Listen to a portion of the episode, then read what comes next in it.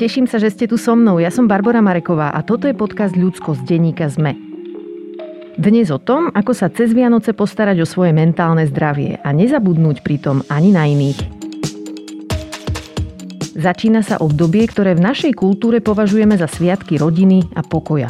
Ale realita býva trocha zložitejšia, lebo cez Vianoce sa všetko to, čo prežívame počas roka, ako si zintenzívni. Ak máme domov a v ňom láskavé a fungujúce vzťahy, sviatky môžu byť ozaj veselé a príjemné. Ale ak niečo v našom živote škrípe, stanú sa skôr záťažovým testom. Moja dnešná hostka, Anna Polsková, vyštudovala teológiu a pracuje ako farárka v Evanielickom cirkevnom zbore v Bratislave. Ale má aj psychoterapeutické vzdelanie, čo je veľmi cool – pri svojich cirkevných aktivitách je neustále na blízku ľuďom z rôznych vekových či príjmových skupín našej spoločnosti a pravidelne verejne upozorňuje na to, čo prežívajú. Ja som ateistka a do kostola nechodím, ale práca a odvaha Anny Polskovej je pre mňa inšpirujúca a chcela som počuť, ako premýšľa priamo od nej. Rozprávali sme sa o tom, čo pre ňu znamená viera, ako sa díva na biblické spisy a či je kresťanstvo kompatibilné s dnešným svetom. No a prebrali sme aj to, ako byť počas sviatkov menej v strese a bližšie k sebe navzájom. Anna, vítajte v podcaste Ľudskosť. Ďakujem, ďakujem za pozvanie. Toto sú dni, keď si zvykneme navzájom prijať krásne sviatky, lenže tu sme v podcaste Ľudskosť a tu sa rozprávame o tom, ako sa cítime naozaj. Takže chcem hneď na úvod spomenúť, že niektorí ľudia môžu mať aj smutné sviatky, alebo osamelé sviatky, alebo trávia sviatky v práci. Takže, milí naši poslucháči a poslucháčky, nech sú vaše sviatky akékoľvek. Tu ste vítaní, do tohto podcastu patria všetky emócie tradície, ktoré my ľudia máme. A patria sem aj všetky vierovýznania, ktoré my ľudia máme. Anna, vy ste farárka, ja som ateistka, tak som si vravela, že toto môže byť pred Vianocami taká pekná kombinácia, lebo naša krajina je rozmanitá a aj Vianoce prežívame rôzne. Takže veľmi sa teším, že tu so mnou ste. A hneď na úvod idem byť troška zvedavá okolo mm-hmm. tohto vášho povolania. Čo robí farárka? Čo je náplňou vašej práce? Naplňou mojej práce je práca s ľuďmi. Zaujímam sa o to, ako žijú, čo si myslia, v čo veria a čo pre nich ich viera znamená, ako sa prejavuje v ich živote, aký úžitok z nej majú. Ako vyzerá nejaký váš bežný deň možno? Je to veľmi rôzne. Za takú najdôležitejšiu e, časť mojej práce považujem prípravu služieb Božích, ktoré sú jednak v nedelu v kostole, ale aj pri rôznych príležitostiach, napríklad pri krstoch, sobášoch, konfirmáciách alebo pohreboch. To sú proste rôzne udalosti. A preto, aby som mala ľuďom čo povedať, ich počúvam, rozprávam sa s nimi, takže veľkú časť mojej práce tvorí sprevádzanie ľudí, rozhovory s nimi, stretnutia rôzne s rôznymi vekovými skupinami. Potom vyučovanie napríklad puberťakov, ich príprava na konfirmáciu, také najdôležitejšie veci o viere, ktoré by mali poznať. A, a tiež sa zaujímam o ich svet, o tom, ako to oni vnímajú, ako to reflektujú, čo im vlastne hovorím, čo im ponúkam. No a tiež taká práca s ľuďmi na okraji spoločnosti. Napríklad staráme sa o, o jednu osadu, kde žijú rómske deti, alebo teda mm-hmm. V bansko kraji v Sirku. Ale najvýznamnejšou súčasťou mojej práce aj tej prípravnej pre služby Božie sú rozhovory, sú stretávania s ľuďmi rôznych vekových kategórií a aj s ľuďmi na okraji spoločnosti. Ja som vyrastla v rodine praktizujúcich katolíkov a tým pádom som bola ako dieťa veriaca, ale keďže v katolíckej cirkvi môžu byť farári iba muži, tak vy ste vlastne taká prvá farárka, s ktorou sa rozprávam. Takže ma ešte zaujíma, že aké je to byť farárka a zároveň žena. V našej cirkvi sú farárky už 70 rokov, takže je to, je to už niečo také, čo je zažité. Na začiatku mojho pôsobenia som sa stretávala s tým, že, že ľudia si napríklad prijali pre niektoré príležitosti mať radšej muža a preto, keďže som mala vždy kolegov, tak som, som ich odporúčala, ale, ale teraz sa mi to stáva čoraz menej. A si myslím, že, že tá predstava alebo otvorenosť ľudí voči mne je, je väčšia ako na začiatku. A toto bude teraz trochu halúzná otázka na farárku, ale položím vám ju, že vy ste veriaca? no ako kedy. niekedy viac, niekedy menej. Čo to znamená, že ste veriaca? Lebo veriaci to nie sú nejaká jednoliatá skupina a vždy ma zaujíma, že čo to znamená pre konkrétneho človeka, že je veriaci alebo veriaca. Čo to znamená pre vás? Áno, tento pojem je, je veľmi zložitý a je to zadefinované tak možno na základe toho, obyčajne v našej spoločnosti sa to tak zadefinováva, že podľa toho sa ľudia členia alebo delia na veriacich a neveriacich, keď to o sebe hovoria. Ale dôležité nie je to, čo človek o sebe povie, to, čo si myslí, či verí, alebo menej verí, alebo neverí vôbec, ale to, čo za sebou necháva, to, čo je za ním vidieť. A to je to dôležité, že aj my dve napríklad nestojíme, nemusíme stať na, na opačných stranách, pretože Môže sa stať, že budeme mať viac názorových prienikov na mnohé témy, na život vôbec, ako ja s ľuďmi, ktorí hovoria, že sú veriaci uh-huh. a mhm. vy s ľuďmi, ktorí si o sebe myslia, že sú neveriaci. A teda môžeme mať dobrý rozhovor, dobrú spoluprácu a mám skúsenosť s tým, že dobré vzťahy a porozumenie s iným človekom nachádzam, alebo nachádzam aj všetci zrejme na základe toho, aký je to človek. Uh-huh ako sa správa, či nás počúva, alebo aký má charakter a nie podľa toho, čo o sebe hovorí, o, o svojej viere. No a o, o viere má tiež, alebo aj o sebe, o svojej viere má každý človek nejaké predstavy a aj, aj mne sa niekedy stáva, často sa mi stáva, že, že pochybujem uh-huh. o rôznych veciach, o rôznych ľuďoch, aj sama o sebe. Uh-huh. Takže záleží. Dobre, a teda takto sa spýtam, že existuje Boh podľa vás? Mm, áno, ja vychádzam z toho, že existuje Boh, aj keď sa nedá dokázať, ale všetko to, všetky tie informácie, ktoré o Bohu máme, čerpám z Biblie. A ja som presvedčená o tom, že tam sú tie životné pravdy, na základe ktorých môžem postaviť svoj život, svoj vzťah k iným ľuďom alebo sama k sebe, k prírode, ku všetkému. Mm-hmm. A keďže vychádzam z toho, že je tam napísané, že najväčším prikázaním, ktoré existuje najdôležitejším, je láska a že Boh je láska, tak to je pre mňa taká definícia, ktorá je veľmi priateľná a pre mňa povznášajúca. Mm-hmm. Tá láska sa ale k nám dostáva prostredníctvom človeka. Boha považujem za, za dokonalú lásku, za spravodlivosť, za, za to, čo v živote najviac potrebujeme, to, čo nám sprostredkúva spravodlivosť, právo, milosrdenstvo a to všetko sa prejavuje prostredníctvom človeka alebo ľudí. A človek je stvorený na Boží obraz, preto každý môže niečo prinášať. A, a toto nepovažujem za náhodu, to považujem za dielo tej autority Božej, uh-huh. za, za Božiu prácu medzi ľuďmi a v tomto svete. A je podľa vás po smrti ešte nejaký život? O tom tiež nevieme nič konkrétne povedať. Zase vychádzame z biblických spisov, ktoré o tom hovoria, že áno, že, že je pokračovanie, ale sú miesta v Biblii, ktoré hovoria o tom, že že už tu a teraz, že Ježiš hovorí, že kto verí vo mňa, už prešiel zo smrti do života. Mm-hmm. A mhm. potom sa aj tá väčnosť, alebo vôbec celý ten čas stáva, stáva úplne inou veličinou, ako my to delíme na nejakej časovej osi. A keďže celý život má nejaký kolobeh, nejaký rytmus, nejaký cyklus, má svoj začiatok a koniec, tak tiež, tiež je zaujímavé, keď sa aj na smrť pozeráme nielen ako na fyzickú smrť, alebo aj na život, lebo existuje život, ktorý, ktorý nie je skutočným životom, kde ľudia živoria. Existujú v živote, alebo ľudia prežívajú rôzne straty. Straty rodičov alebo, alebo svojho partnera. A aj táto, každá strata je, je povedala by som, smrť. malá smrť. Mm-hmm. Áno. A tiež je potom veľmi dôležité, aby človek nabral života schopnosť a odvahu k novým začiatkom, alebo aby dokázal odpustiť a, a tie vzťahy, ktoré zomreli, alebo niečo, čo je mŕtve počas života, aby znova povstalo a aby, aby sme dokázali ísť ďalej. No ja to cítim tak, že Boh nie je a myslím uh-huh. si, že keď zomrieme, tak potom už tiež nič nie je. Teda uh-huh. určite nič, na čo by sme sa mali nejak tešiť uh-huh. alebo spoliehať. Takže ja žijem s presvedčením, že všetko, čo máme, je tu a teraz počas tohto života.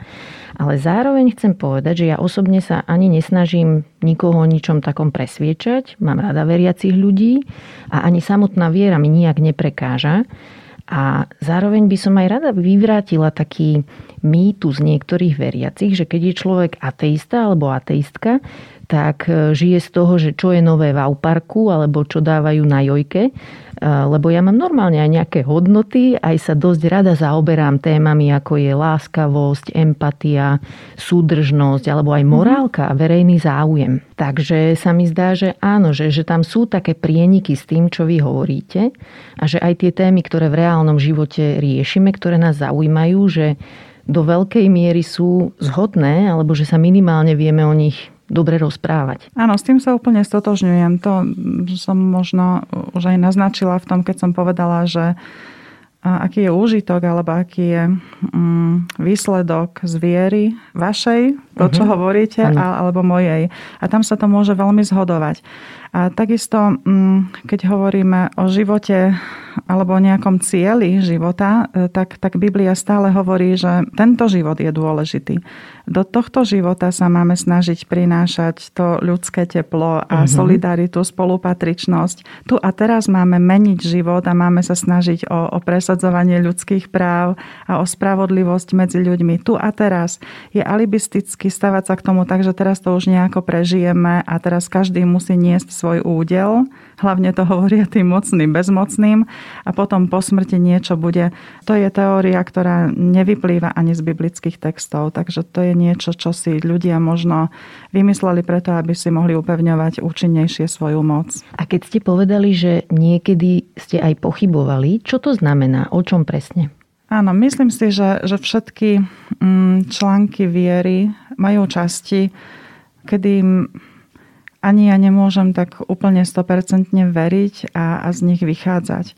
Napríklad, že verím v Boha, ktorý je všemohúci, alebo ktorý je otcom.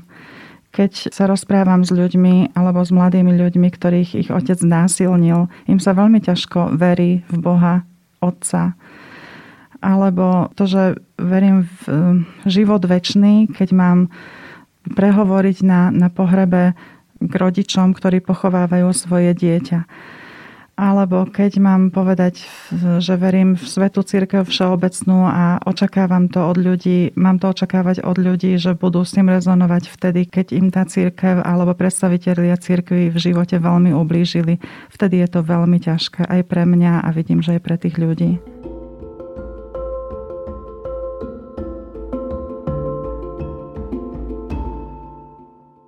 Ja to, že Boh nie je, nepovažujem za koniec diskusie, ale za taký jej v podstate začiatok. Lebo ja síce neverím, že sa niekedy narodil nejaký spasiteľ, ale mám veľmi rada tichú noc, páčia sa mi aj niektoré kostoly, to ako vyzerajú, aká je v nich atmosféra, alebo aj mnohé obrazy sa mi páčia. Moji starí rodičia mali jeden taký obraz Svetej rodiny, na ktorý som sa dívala v podstate od narodenia a dodnes mi príde pekný, lebo z neho vyžaruje pokoj a taký pocit bezpečia.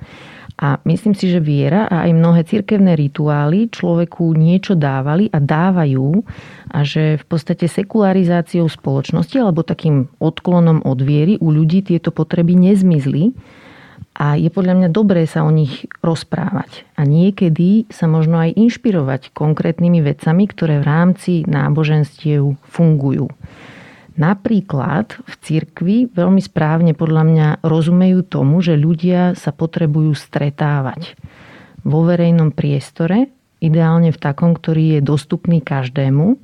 A církev má takéto priestory a pozýva tam všetkých ľudí. Alebo ďalšiu vec, ktorú církev pochopila je, že my ľudia potrebujeme robiť veci pravidelne. Mať nejakú rutinu, lebo inak na ne zabudneme alebo sa na ne vykašleme. Teda neviem ako vy, ale ja určite. A ja by som celkom rada chodila raz do týždňa niekde, kde sa hovorí o dôležitých veciach, kde sa niečo naučím, kde nad niečím porozmýšľam, kde sú iní ľudia, ktorí robia aj iné joby ako ja, alebo majú iný vek, iný príjem, a podľa mňa je úplne legitimné zaoberať sa aj teda v sekulárnej spoločnosti tým, ako sa môžu dospelí ľudia dostať vo voľnom čase k zážitkom, ktoré nás ľudsky rozvíjajú a prepájajú navzájom, ktoré sú vo verejnom priestore a sú dostupné každému. Mm, teraz ste povedali niekoľko vecí. na ktoré by som rada reagovala. Uh-huh. Neviem, či si na všetky spomeniem, ako si musela aspoň na, na tie veľmi dôležité. A síce, že z obrazu na vás niečo akoby dýcha, že ako rozumiete tomu obrazu, ako sa pozeráte na obraz, to je úloha umenia. A nie len sakrálneho a nie len v kostole, alebo nie len o biblických výjavoch, ale vôbec. Aj ja rada chodím do galérií a, a pozerám sa na obrazy, lebo pre mňa niečo znamenajú a odnesiem si ich domov nejako v mojej mysli, v pamäti a niekedy v mobile, lebo vo mne niečo akoby tak vyprovokujú a, a vedú ma k nejakému spôsobu myslenia a k tomu, aby som, som to spracovávala ďalej. Myslím si, že, že církev má veľkú možnosť pôsobiť a aj tie rituály, že majú veľmi, môžu mať pevné miesto v živote človeka, že môžu byť pre človeka istotou, že mu dávajú nejaký rámec, nejakú štruktúru, čo je veľmi dobré. Ale Myslím si, že, že církev túto príležitosť dnes a na Slovensku nevie dosť dobre využiť. Uh-huh. Že, že sú tam ľudia, ktorí sa tam aj prídu pozrieť, ale, mm, ale to, čo tam počujú, alebo to, čo má pre nich byť zážitkom, tak zážitkom nie je. Uh-huh. A preto idú radšej do galerie, alebo do kina, alebo do divadla, kde nájdu zrozumiteľnejšie podané, možno také podnety k tomu, ako majú so sebou ďalej pracovať. Človek totiž to potrebuje nie len nejaký pekný zážitok, alebo teda nie tie gíče, ktoré nás teraz prevádzajú presne pred Vianocami, že svetielka, blikania a nádherné a lesklá. Aj, aj keď to je všetko dobré a pekné a má to niekde svoje miesto, ale všetci vidíme a, a cítime, že je to gíč, že nám to proste trošku tak poslúžia k tej sviatočnej atmosfére a potom to zase odíde a už sa tým ďalej ne, nemusíme alebo nezaoberáme ale eh, je hodnota pre človeka, ktorý prichádza do kostola aj v tom, že, že tam niekto pomenuje jeho problém, že ho osloví v tom, že ho niekde nájde v tom, čom sa topí, čo si nevie pomenovať. A církev používa také svoje vyjadrenia alebo proste tie staré biblické slova, ktoré nevysvetľuje. Uh-huh. Proste uh, hovorí o hriechu alebo o, o obrátení, o vzkriesení, ale, ale akoby nie dosť zrozumiteľne to človeku podáva, aby sa on v tom mohol nájsť. Lebo každý človek vidí, že má niekde problém, že, že nejaké vzorce v jeho správaní nie sú dobré a že, že mu vlastne robia veľké problémy, ale nevie akoby odkiaľ začať. Uh-huh. A tu by církev mohla, mohla až takú psychoterapeutickú rolu e, zahrať v tom, keby vedela k ľuďom prehovoriť a hovorila pre nich zrozumiteľným jazykom nie takým odsudzujúcim alebo taký, ktorý ich odplaší a odstraší a už, už tam jednoducho neprídu. Takže ja predpokladám, že našim problémom aj u nás na Slovensku nie je odklon od viery ani od Boha, ale odklon od církvy. A to považujem za, za veľmi dôležité a myslím si, že by bolo veľmi uzdravujúce, mohlo byť veľmi uzdravujúce, keby si to ľudia v církvi a zvlášť církevní predstavitelia uvedomili. A to by mohlo byť fajn pre, pre nový začiatok, aby si povedali, že kde sme a pomenovali tú situáciu, boli úprimní k sebe a, a nepredstierali stále niečo.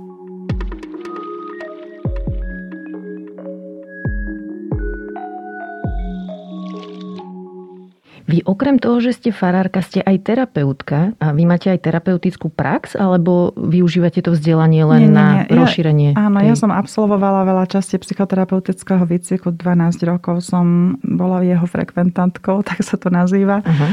Ale to, to najdôležitejšie, čo som sa tam naučila, teda o ľuďoch, o ich problémoch, o tom, ako, ako môžu ďalej pracovať so svojím životom, je to, že, že potrebujú dôverný vzťah s niekým, s tým terapeutom alebo s tým protejškom a lásku že to je to, čo nás zachraňuje, čo nás lieči, čo nás uzdravuje a to, že môže človek povedať naozaj úplne všetko. Že na všetko môžem povedať, že tak to bolo a nesúdim, či je to dobré alebo zlé. Jednoducho bolo to tak, lebo to malo nejaký rámec, teda nejakú príčinu a potom to viedlo k takémuto dôsledku. A, a to, toto je pre človeka veľmi uzdravujúce, keď vie, že môže o svojom povedať, o svojom živote človeku inému povedať úplne všetko. Veľmi sa mi na vás ešte páči aj to, že sa vo verejnom priestore zastávate LGBT ľudí a to dokonca v situácii, keď vám to prináša do života niekedy aj problémy a rizika, možno aj nejaké existenčné, keď pracujete pre církev.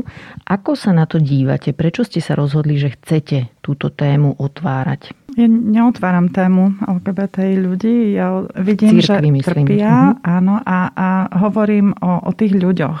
Uh-huh. Že to nie je nejaká téma, na ktorú môžeme mať nejaký názor a môžeme si povedať, že toto je dobré a toto je správne, alebo čo. Ale to sú ľudia, ktorí trpia a mm, my namiesto toho, aby sme sa pozreli mm, na to, či niektoré veci netreba aj prehodnotiť niektoré názory alebo niektoré zákony, tak to ich utrpenie ešte zväčšujeme, že, že im vôbec nerozumieme.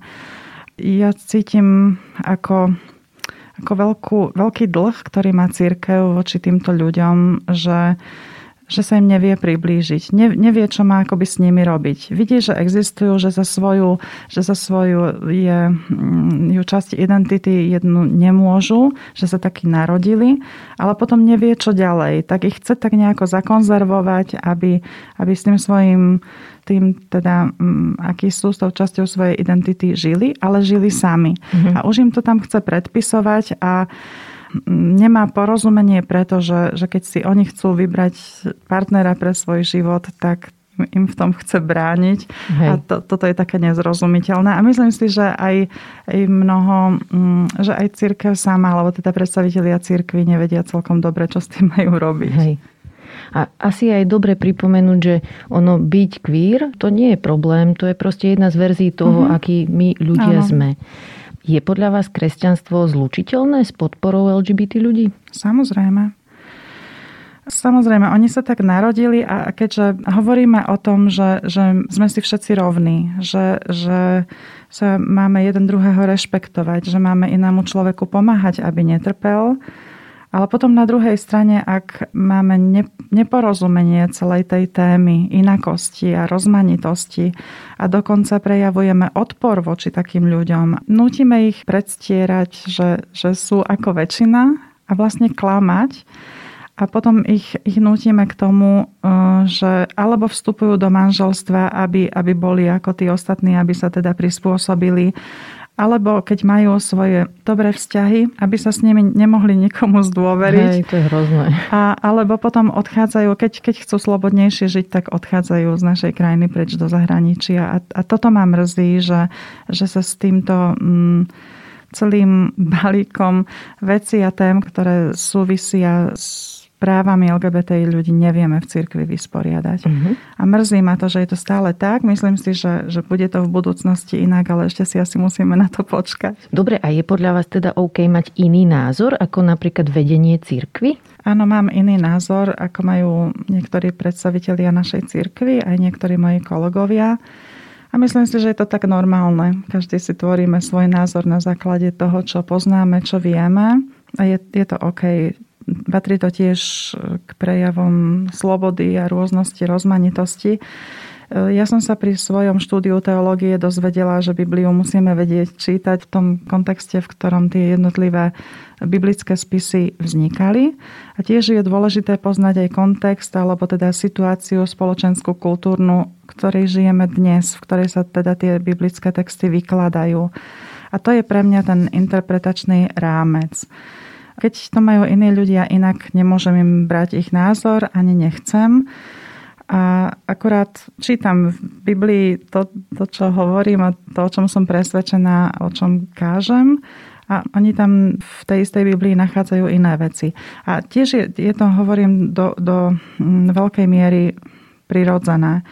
Inak čítal Bibliu Kopernik, inak ju čítal Luther, inak Darwin, inak ju čítajú biskupy alebo farári v zahraničí a inak ju čítajú biskupy u nás, inak ju čítam ja. Takže tak je, je potrebné ale o tom hovoriť a diskutovať, lebo k tejto veľkej téme mm, nemajú také akoby zásadné slovo a stanovisko, nemajú čo povedať iba farári, ale aj, aj rôzne iní odborníci a to je pre mňa také dôležité aj pre náš cirkevný zbor a pre mojich kolegov a kolegyne, aby sme začali interdisciplinárnu diskusiu. To znamená, aby, aby k tejto téme v našej spoločnosti hovorili nie farári a biskupy iba, ale aj genetici, aj psychológovia, aj, aj psychiatri, teda lekári, aj sociológovia a až potom môžeme prísť k nejakému záveru, ktorý bude naozaj dobrý a taký, ktorý by bol akceptovateľný v našej krajine. Uh-huh. Celej. Čiže čo vy hovoríte, ak správne chápem, čo vy hovoríte, je, že je dobré o tých veciach proste diskutovať, Áno. nepríjmať len nejaké dogmy z hora, Áno. ale viesť o nich konverzáciu. Všetky veci sa menia a je to normálne, že my sa vyvíjame aj ako spoločnosť a bolo by dobré, keby sa vyvíjala aj církev a sú veci, ktoré, ktoré aj církev v minulosti prehodnotila. A musela to urobiť, aj chcela to urobiť. A je dobré, že to urobila. A preto aj keby sme v tejto otázke vedeli pokročiť, tak by to nebola hanba, ale naopak mohla by to byť veľká príležitosť priblížiť sa ľuďom a, a uznať, že ich život, tak ako ho žijú, ako ho chcú žiť, je úplne v poriadku. Mm-hmm. S biskupmi v tejto otázke nebojujem, lebo verím, že začneme diskutovať a že môžeme dospieť k dobrým riešeniam, ktoré budú dobré pre nás, ale aj pre ľudí, ktorí majú slúžiť.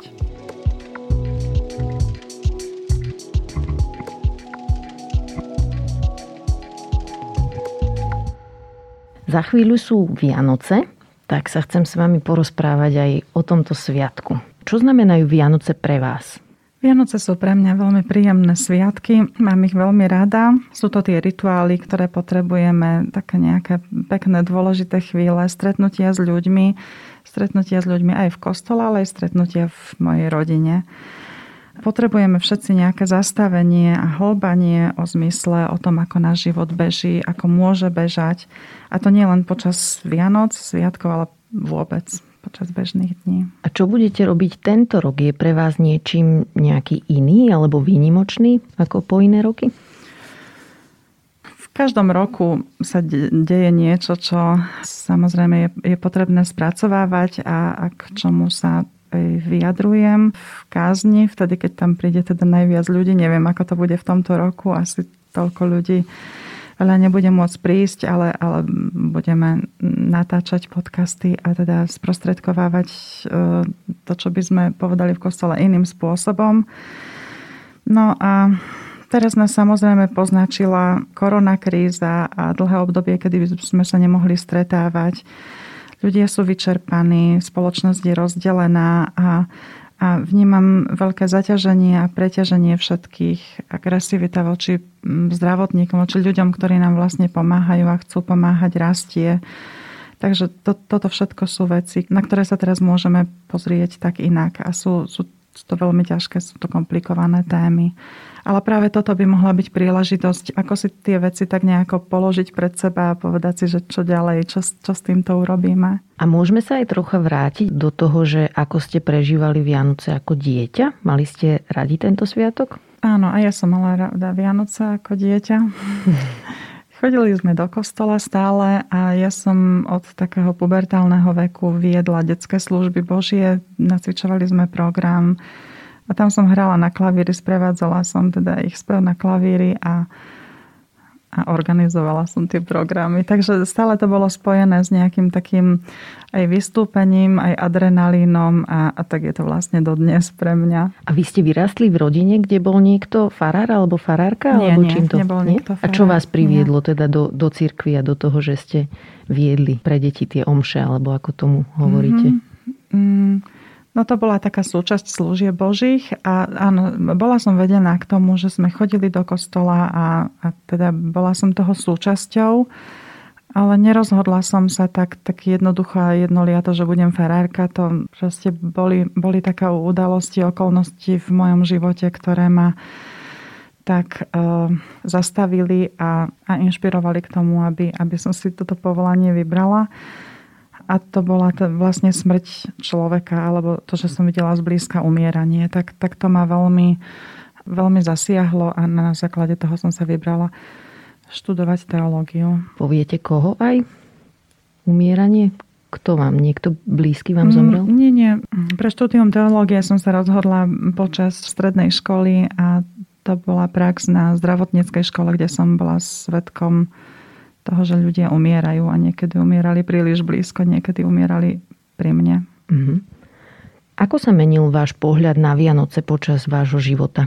No, o takej detskej predstavy Vianoc a o tom, že, že sú Vianoce alebo dva alebo tri dni v roku, vtedy keď sme spolu a keď sa snažíme si niečo nainštalovať a keď si dávame darčeky a také je to milé, dobré, pekné, pozlatené, tak potom som aj ja začala uvažovať že chcela by som, aby boli Vianoce častejšie, chcela by som, aby trvali dlhšie. Nechcela by som, aby sa všetko skoncentrovalo iba, iba na nejaký ten krátky čas a aj predtým, aj potom sa vlastne nič nestalo.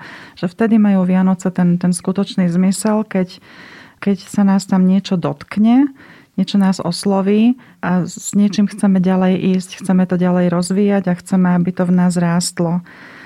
A je dôležité, aby sme rozmýšľali o tom, že čo sa medzi nami rodí, čomu chceme dávať nový život. A že, že nové veci prichádzajú často na tento svet v bolestiach. Ako sa rodia deti v, vo všelijakých iných častiach sveta, alebo niekedy aj na Slovensku. Ako prichádzajú deti na svet v osadách, v rómskych osadách, alebo niekde v Afrike, kde, kde musia trpieť hladom alebo v Ázii, kde musia príliš malé pracovať na to, aby, aby sa uživili alebo aby, aby proste prispievali k rozpočtu. Alebo či majú ženy a muži rovnaké práva, ako je to v našej krajine, ako je to v iných krajinách akú kvalitu života vlastne máme a ako sa môžeme pokúsiť e, dosiahnuť. Tak poviem vám aj ja o sebe, lebo mám pocit, že v tom mojom príbehu sa časť ľudí možno nájde v rodine, kde som vyrastala ja, boli tieto sviatky komplikované a každý rok sa opakoval taký zvláštny cyklus, že som sa na Vianoce zvykla tešiť a dosť aj tak fixovať už od jesene a potom prišiel štedrý deň a v tej rodine našej to fungovalo tak, že všetky vianočné prípravy sa musia robiť na štedrý deň a musia byť dokonalé. Čiže dokonale treba vyfungovať celý byt, vyrobiť zložité menu, kapor v trojobale, zemiakový šalát a taká najzložitejšia polievka v galaxii, polievka z kaprí hlav. A okrem toho sme v tento deň aj stavali a ozdobovali stromček, lebo urobiť to o deň skôr to by zjavne narušilo nejakú rovnováhu Vianoc alebo čo. A samozrejme ženy v rodine odrobili toho viac ako muži, lebo muži potrebujú bilancovať svoj rok, zavretý za počítačom. A popri všetkej tejto robote sme ešte všetci a všetky museli držať pôst, lebo to bolo také katolícke makať a hľadovať zároveň. No a toto všetko, šokujúco, každý jeden rok vyústilo v konflikty a v takú tichú domácnosť, ale večer za stolom sa už nesmie kaziť ten vianočný zázrak, takže tam sa bolo treba tváriť, že všetko je v pohode. A táto taká zvýšená hladina kortizolu samozrejme nezmizne, takže sa pretavila do toho, že namiesto jednej vianočnej večere sme zjedli rovno dvojitú a to nárazové prejedanie s cieľom asi zahnať úzkosti potom pokračovalo zhruba tak do troch kráľov. Takže dnes, keď už mám vlastnú rodinu, to máme my s mojim mužom a deťmi veľmi iné. My sme si povedali, že žiadne tieto zvyky a konvencie nám nestoja za vzťahy a za mentálne zdravie a Vianoce sme si proste upravili podľa toho, čo vyhovuje nám. Čiže upraceme len tak štandardne, ako to robíme každý víkend. Samozrejme spolu, rovným dielom. Vykašľali sme sa na celého kapra aj na trojobal. Kúpime kus lososa, ktorého stačí opražiť. Polievku máme šošovicovú, tiež easy. Jediné, čo stojí trocha práce, je v podstate zemiakový šalát, lebo to mám rada ja a deti majú sa z rady pečenie, takže kúpime hotové medovníkové cesto a oni môžu vykrajovať. A stromček staviame pár dní pred Vianocami a aj tie medovníky vlastne robíme v predstihu. Darčekov máme fakt len zo pár a prestali sme plniť aj také návštevné maratóny a stretávame sa s ľuďmi, s ktorými sa cítime dobre a v bezpečí. A do rozhodovania, to je celkom také dôležité pre nás, zapájame aj deti, lebo aj oni majú právo rozhodovať o tom, ako chcú prežiť Vianoce. A odkedy to máme takto, tak je to vlastne celé dobre. Čiže taký môj osobný takeaway je, že vzťahy a mentálne zdravie sú dôležitejšie ako kapor v trojobale, aj dôležitejšie ako darčeky, dôležitejšie ako očakávania iných ľudí, dokonca aj príbuzných.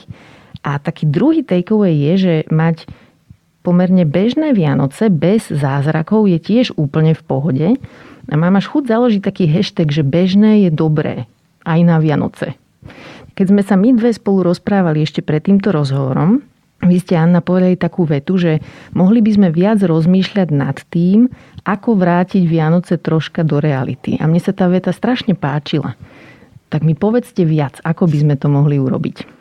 Áno, no to všetko, čo ste povedali, bolo pre mňa také úsmevné a myslím si, že 90% ľudí to presne takto má. Hej, že, aj že, to vidí, hovorím. Že, že, že je, to, je to také hrozné, že, že čo tu vlastne si nacvičujeme, že na čo nám to je dobré. Hej, hej. Že učíme naše deti dokonca ešte niečo predstierať, že presne takto sa to nemá aj že máme očakávania, že ten jeden večer, že aký sa stane, alebo že čo sa stane. A nič sa nestane. Je to obyčajný večer, ktorý si môžeme urobiť pekný, slávnostný a bez toho, aby sme sa museli vyčerpať, bez toho, aby sme si e, kladli nerealistické očakávania a potom boli úplne zronení z toho, že sa to nepodarilo. A no potom sa ešte museli pretvarovať, že aj keď sa to nepodarilo, tak je vlastne všetko v poriadku, lebo teraz je zázračný večer. Hej, hej. No tak toto je úplne smiešné, úplne hrozné. Ale, ale áno, takto to asi vo väčšine slovenských domácností hej, vyzerá. Hej, tiež si myslím. No a pritom, pritom samozrejme však vidíme, čo je na tom zle a je dobré, že sa na to dokážeme nejako pozrieť, že si to dokážeme pripustiť, lebo až vtedy sa s tým dá niečo robiť. A predpokladám ale, že, že tiež nie ste sama, ktorá ste sa rozhodli, že, že už to budete mať inak.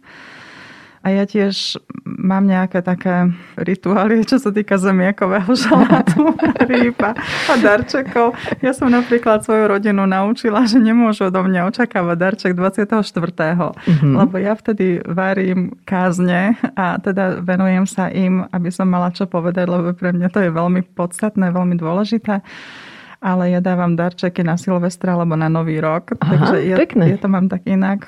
A čo sa týka jedla, tak tiež úplne naj, najobyčajnejšie, alebo proste tak, aby, aby som mala ešte čas a chuť sa aj s niekým stretnúť a normálne rozprávať, bez toho, aby som, som bola nejako vo vypetí. No a to, že Vianoce do reality, áno, uh, rodinné Vianoce sú, sú to, čo, po čom každý človek asi túži práve vtedy byť niekde včlenený, byť súčasťou, byť tým, s kým niekto počíta, na koho niekto čaká, kto ho potrebuje a kto ho má rád. Mm-hmm. To potrebujeme úplne všetci. Ale ani na to neexistuje nejaká šablóna. A ani rodina nie je šablóna. Sú ľudia, ktorí trpia v rodinách, ktorí sú osamelí vo vzťahoch, ktorí trpia v nešťastných manželstvách, deti, ktoré trpia tým, že si ich rodičia nevšímajú a oni sú stratené, pretože rodičia a rodina je pre nich celý svet, ale nefunguje to tak.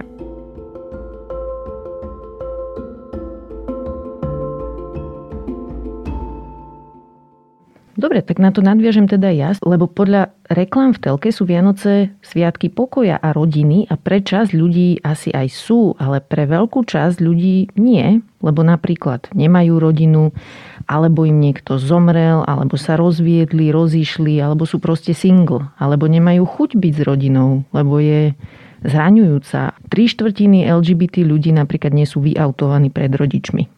Takže rozmýšľam, aké to je byť napríklad gay, dojsť na návštevu k rodičom a dostať opäť tú istú otázku, že kedy si už nájdeš frajerku. Že to musí byť strašne taký osamelý zážitok musieť toto cez Vianoce každý rok zažívať.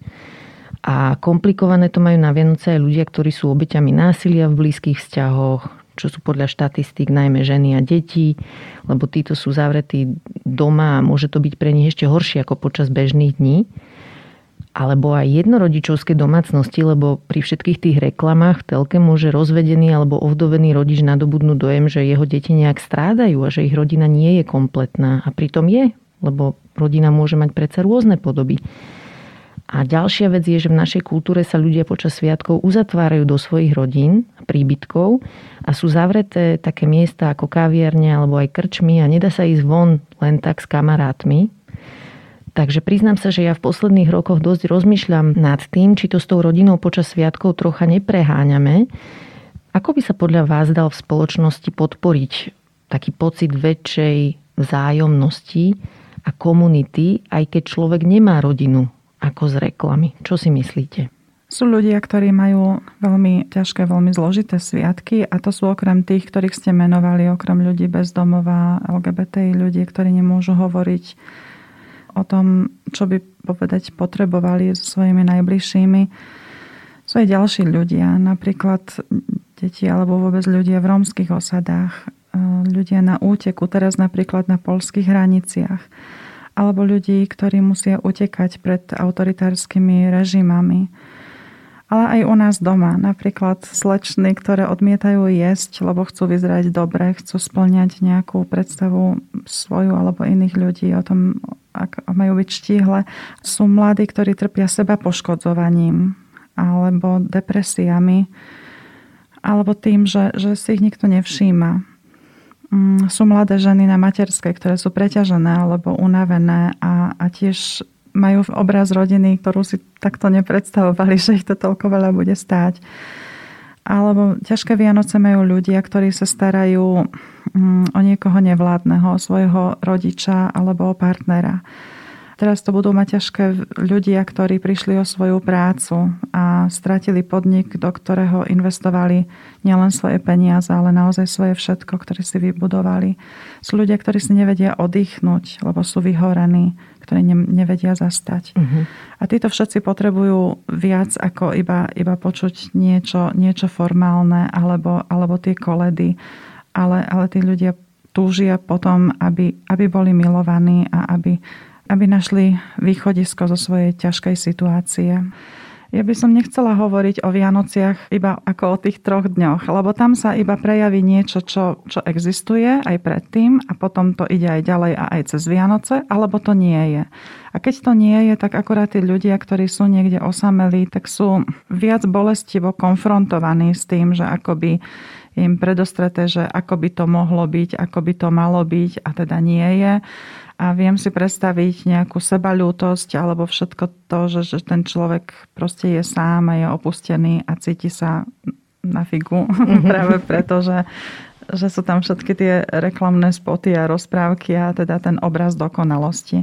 Ale aj, aj to je iba, iba to pozlátko, lebo sme si povedali, že, že ani tie rodiny, nie vo všetkých to funguje tak, ako to navonok vyzerá. Mm-hmm. Že aj tam je všeličo za tým všelijaké neporozumenie a až by som povedal niekedy, že násilie alebo, alebo proste taká, taký pocit chladu a cudzoty.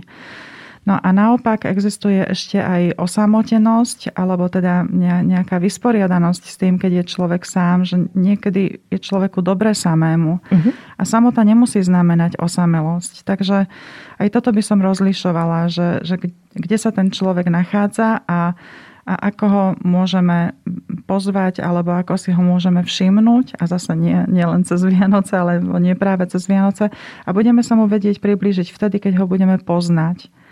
A vtedy, keď sa nám otvorí a, a dá sa spoznať, tak, tak vtedy budeme vedieť, ako mu môžeme urobiť radosť alebo vôbec niekomu urobiť radosť. Uh-huh. Na to tiež neexistujú nejaké priame odporúčania, že ako áno a ako nie. To veľmi, veľmi záleží.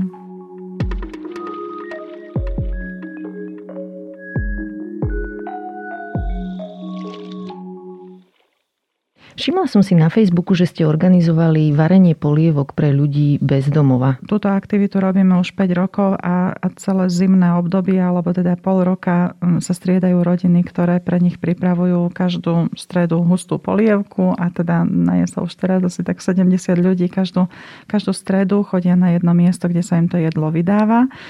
Takže napríklad aj toto je aktivita, na ktorej spolupracujú nie len tí ľudia z našho cirkevného zboru, ale aj mnohí iní, ktorých poznám iba prostredníctvom sociálnych sietí a zapájajú sa, takže to je veľmi fajn aktivita.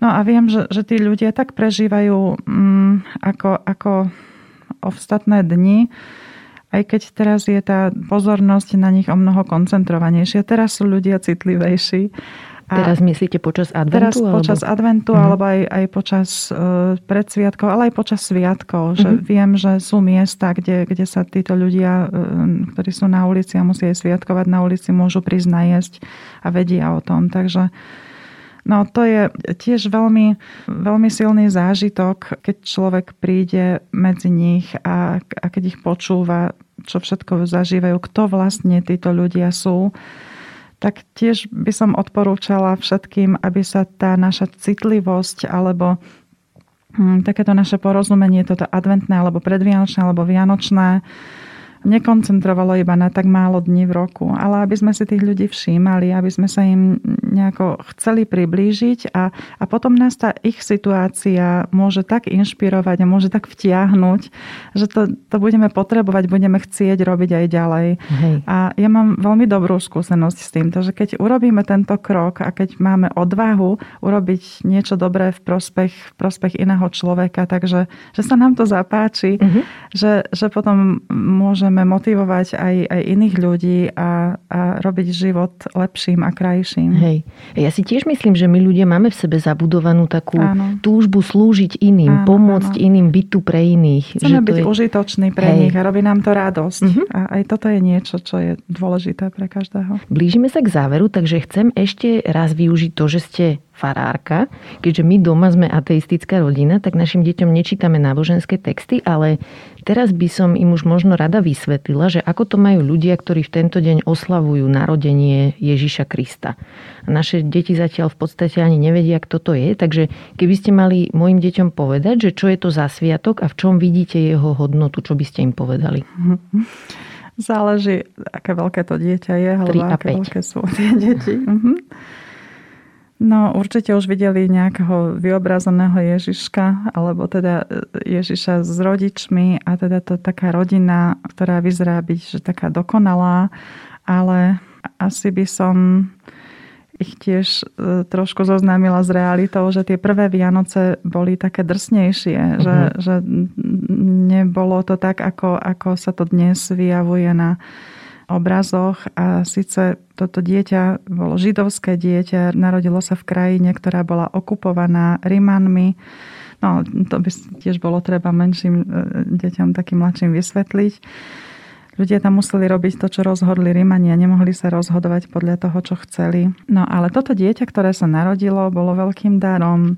Toto dieťa zmenilo celý svet. Od narodenia tohto dieťaťa sa napríklad počíta náš, náš letopočet a že teda prečo to dieťa bolo také, také vzácne, také dôležité, lebo, lebo každému chcel ten, človek, to keď už vyrastol, teda pomáhať a dal nám príklad, aby, aby sme ho nasledovali. A nič ho neodradilo. Ani vtedy, keď mal problémy, tak, tak neprestal s tým robením dobrého No a potom by som už zvážila teda ako, ako ďalej, ale, ale zase aj by bolo dobré interpretovať ten príbeh, že, že čo to teraz pre nás môže znamenať, alebo pre kresťanov. Aj dnes sa nie, nie všetky deti majú rodinu, nie všetky deti majú otca alebo mamu. Mnohé nemajú domov, mnohé musia pracovať, nedostávajú darčeky ale náš život je vlastne dar. Každé dieťa je dar, aj to, ktoré sa narodí úplne chudobné alebo bezmocné. Tým starším deťom sa dá povedať aj, že toto je akoby také stelesnenie lásky, že toto je láska, ktorá sa medzi nami rodí a keď ju budeme chrániť, keď si ju budeme vážiť, tak nás naučí, ako, ako môžeme zachrániť tento svet. O čom bude vaša tohtoročná kázeň na Vianoce? Alebo vy tomu hovoríte ináč? Homília, slovo? Ako nie, sa to volá? Kázeň? kázeň? Áno, v mhm. poriadku. A ešte neviem, čo budem kázať, ale viem, čo chcem dosiahnuť. E, aký by ľudia mali mať pocit, keď budú odchádzať z mhm. kostola. A to je ten, že chcem, aby, aby cítili, aby verili, vedeli, že môžu zmeniť tento svet. Že nie sú strátení. Že oni a aj ten, tento svet má nádej že oni majú tiež lásku, ktorú môžu inému človeku darovať. Lebo Boh je tu s nami. Ja nerobím kázne na Vianoce, ale mám tiež taký jeden vianočný odkaz pre všetkých vás, čo nás počúvate. A ten je, že experimentovať je úplne v pohode, čiže hľadať a skúšať, čo nám vyhovuje a čo nám dáva zmysel, aj počas sviatkov je v pohode. A konvencie, ktoré nefungujú, môžeme opustiť a môžeme si nájsť nové, ktoré fungujú lepšie. Takže vám ešte dám poslednú otázku, ktorú dávam každému hostovi a hostke v tomto podcaste. Aká kniha sa vám páčila, ktorú by ste zároveň odporúčili aj nášmu publiku? Rada by som upriamila pozornosť možno na dve knihy, ktoré sú pre mňa veľmi dôležité a rada sa k ním opakovane vraciam. Jedna je Parabible od, od českého teológa, evangelického prekladateľa Biblie Alexa Fleka. A sú to také nanovo prerozprávané časti Biblie súčasným jazykom v súčasnej dobe, ako by sa jeho príbeh vlastne odohral dnes, keby uh-huh. bol tu u nás teraz s nami. Veľmi pôsobivé čítanie. A druhá knižka je od môjho takého obľúbeného psychoterapeuta, od Scotta Peka a volá sa Lidé lži. A to je taký akoby podnadpis, že psychológia ľudského zla. On, je to človek, ktorý skúma problém ľudského zla z psychologického a psychiatrického hľadiska, ale súčasne sú to úvahy o, o spiritualite človeka a, a zase tam zdôrazňuje zásadnú úlohu lásky v terapeutickom procese. Uh-huh. Lásky a dobra. Tu znie krásne. Ďakujem ešte raz. Mojou dnešnou hostkou bola evanielická farárka Anna Polcková. Ďakujem, že ste počúvali podcast Ľudskosť o vplyve rodiny a spoločnosti na mentálne zdravie teším sa na vás o týždeň. Nová epizóda vychádza každý štvrtok a nájdete ju v podcastových aplikáciách Apple, Google, Spotify alebo aj na stránke sme.sk. Ak sa vám podcast páči, šupnite nám 5 hviezdičiek, pomôžete nám tým dostať ho k viac ľuďom. Na výrobe tejto epizódy som spolupracovala s Nikolou Šulikovou Bajánovou a moje meno je Barbara Mareková. Ak mi chcete napísať, budem sa tešiť. Moja adresa je ľudskost zavináč sme.sk. No a vidíme sa aj v podcastovom klube Deníka Zme na Facebooku.